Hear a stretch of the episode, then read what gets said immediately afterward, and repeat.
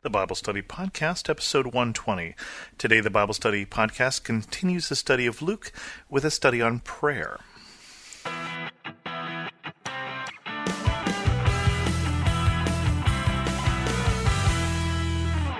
Welcome to the Bible Study Podcast. I'm your host, Chris Christensen. We left off most of the way through chapter 10 of Luke, and so we'll pick up the last few verses in Luke chapter 10, verse 38. As Jesus and his disciples were on their way, he came to a village where a woman named Martha opened her home to him. She had a sister called Mary who sat at the Lord's feet listening to what he said. But Martha was distracted by all the preparations that had to be made. She came to him and asked, Lord, don't you care that my sister has left me to do the work by myself? Tell her to help me.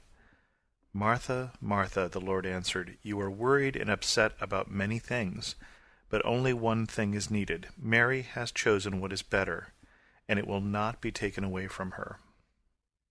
This is a section where Jesus is talking about priorities.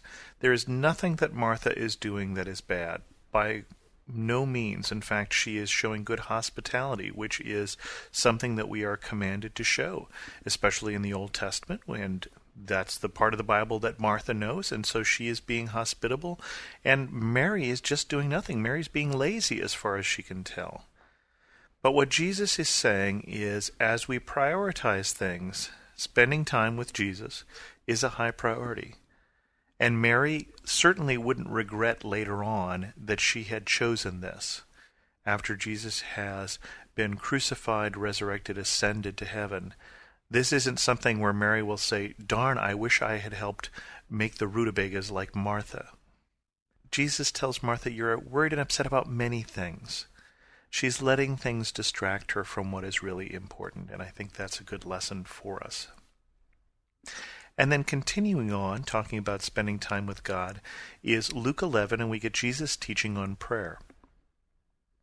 One day Jesus was praying in a certain place. When he finished, one of his disciples said to him, Lord, teach us to pray just as John taught his disciples.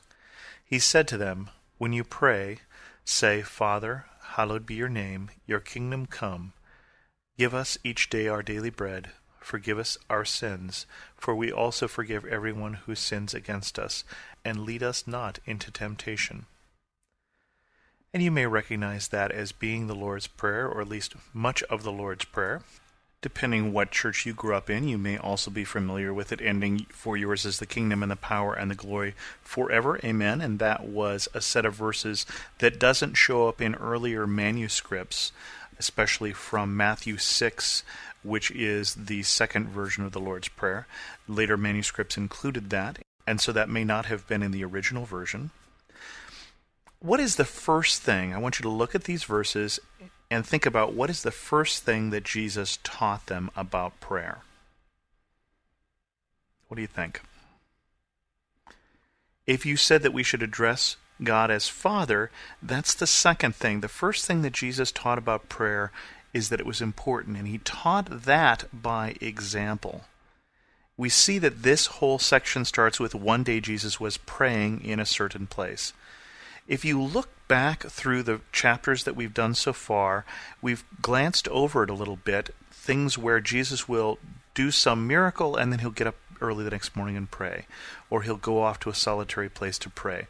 Jesus spent a lot of time in prayer before the disciples approached him and said, Lord, teach us to pray. John taught his disciples, now you teach us how to pray. And so he gives them this prayer. Matthew's version adds some additional context because he says, Don't pray with meaningless repetition. When you pray, do not keep on babbling like pagans, for they think they will be heard because of their many words. There are two ways of interpreting this section. One is that this is a prayer, and two, that this is a template for prayer, that this teaches us something about prayer. And remember, that was what the disciples asked. As a prayer, I think we understand it. It's it is a prayer and we can pray it, but I would like to encourage you to think of it in this case more as a template. Couple things. One is as he says Father, our Father in heaven. He is using a familiar form of this.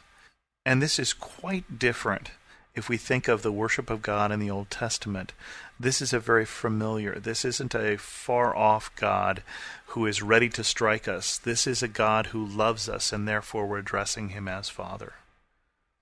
Father, hallowed be your name, or Our Father who art in heaven, in various versions, hallowed be your name. But basically, God, who we're going to call Father because of the closeness of our relationship, we're praying that your name will be held holy. Obviously, that it won't be a swear word. I mean, that's wouldn't be holy, but also that people will give it honor, that people will hold it as special because of what they have heard about you, because I think in part of what they see of you in us. We have a choice as we pray these words. We can make the name of God more holy or not through our actions. If it weren't for Christians, Christianity would have a better reputation.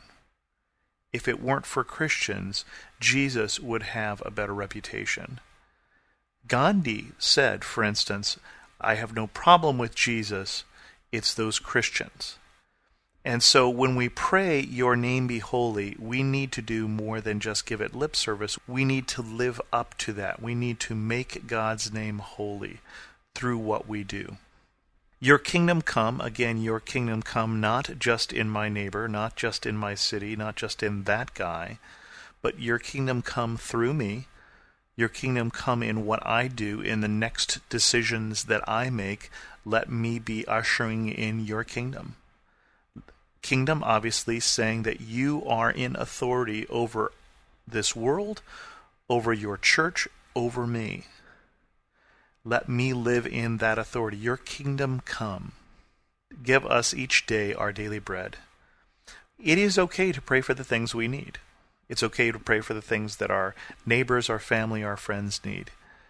It's good, though, to think about this as a template where this started at least with acknowledging who God is and acknowledging what God wants to accomplish first. I know one template that I have used since high school for prayer is ACTS, A C T S, adoration, confession, thanksgiving, and then supplication, then asking for things. This is a little different than the template of the Lord's Prayer, but another good template. And again, this starts with adoration. Forgive us our sins for we also forgive everyone who sins against us. You may have grown up with a version something like, Forgive us our sins as we forgive those who sin against us, or forgive us our trespasses. Forgive us our sins, for we also forgive everyone who sins against us. This is the first part that is a bit conditional here, or a bit of a promise that this forgiveness that we claim, this forgiveness that we are bold enough to ask for. This is a confession in this particular part, is a confession that we have those things that we have done where we have sinned, where we have literally missed the mark. We didn't aim as high as God would have us do, or we didn't follow through on what God would have us do. Or we didn't do what we knew we should do. Remember, sins of omission as well as commission things we have done or things we have left undone. And so we call at this point in prayer to restore that relationship between us and God, and we have to say, Forgive me.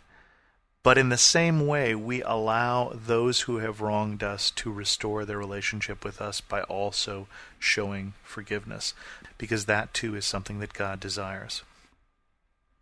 And lead us not into temptation. Now, of course, Many a wag has said, You don't need to lead us into temptation, we know the way. But certainly, what it's saying here is deliver us from temptation, or help us not to find our way into temptation, or allow us a way out, as is promised in 1 Corinthians 10:13, that in all circumstances where we find ourselves tempted, God will provide a way out. So that's the prayer, and then Jesus goes on. Then he said to them, Suppose one of you has a friend and he goes to him at midnight and says, Friend, lend me three loaves of bread, because a friend of mine on a journey has come to me, and I have nothing to set before him. Then the one inside answers, Don't bother me. The door is already locked, and my children are with me in bed. I can't get up and give you anything, I tell you. Though he will not get up and give him the bread because he is his friend, yet because of the man's boldness, he will get up and give him as much as he needs. So I say to you, Ask and it will be given to you, seek and you will find, knock and the door will be opened to you. For everyone who asks receives, he who seeks finds, and to him who knocks the door will be opened. Which of your fathers, if your son asks for a fish, will give him a snake instead? Or if he asks for an egg, will give him a scorpion? If you then, though you are evil, know how to give good gifts to your children, how much more will your Father in heaven give the Holy Spirit to those who ask him? Three different things I see in this. One is obviously an encouragement to be persistent. And there's that story about the friend who won't get out of bed. And at this point, it would be a common bed. That would be the man, the wife, the children all in one bed. And to get up in the middle of the night, he's going to disturb everybody, the whole household. So he's not going to get up because of friendship, but if you keep pounding on the door long enough, you're going to wake everybody else up anyway, and so he will get up. And so it's saying God isn't like that, but still we are called to be persistent in prayer. And the second thing I see is this promise ask and it will be given, seek and you'll find, knock on the door will be open. There's this promise that God answers prayer. Now, there's certainly a lot of Christians who talk about prayer and say sometimes the answer of prayer is not that God changes the circumstances, but that He changes us. And I have certainly seen that in prayer. God can do what God will do, but God will use prayer to change things. Sometimes situations, sometimes us either beneficial, both good. And then the third thing I see in here is this thought here that God is generous, that God wants to give good gifts. And talks about fathers. Would you give your son a snake when he asks for fish, or a scorpion when he asks for an egg? Don't be ridiculous. If you, who are evil, know how to give gifts, so God, who loves us more than a father, remember how we started that Father, hallowed be your name. God who loves us wants to give good gifts. Not necessarily what we have in mind. God doesn't necessarily want everyone to win the lottery. God doesn't necessarily want everyone to have a Ferrari. But God wants to give good things. God wants to give, He takes joy in giving good things to His children.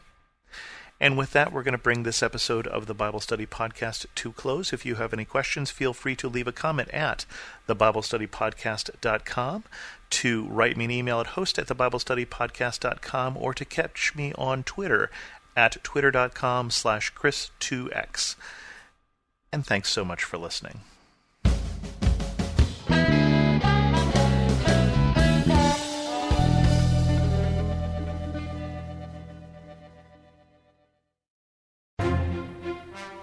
Once in a generation, a podcast comes along with the power and eloquence to inspire us all. This show will entertain you while you wait for that one. Join two best friends, author and former history teacher John Driver and comedian Johnny W., for hilarious and authentic conversations about life, history, culture, faith, and everything in between. You can listen to Talk About That wherever you find your podcasts or at lifeaudio.com.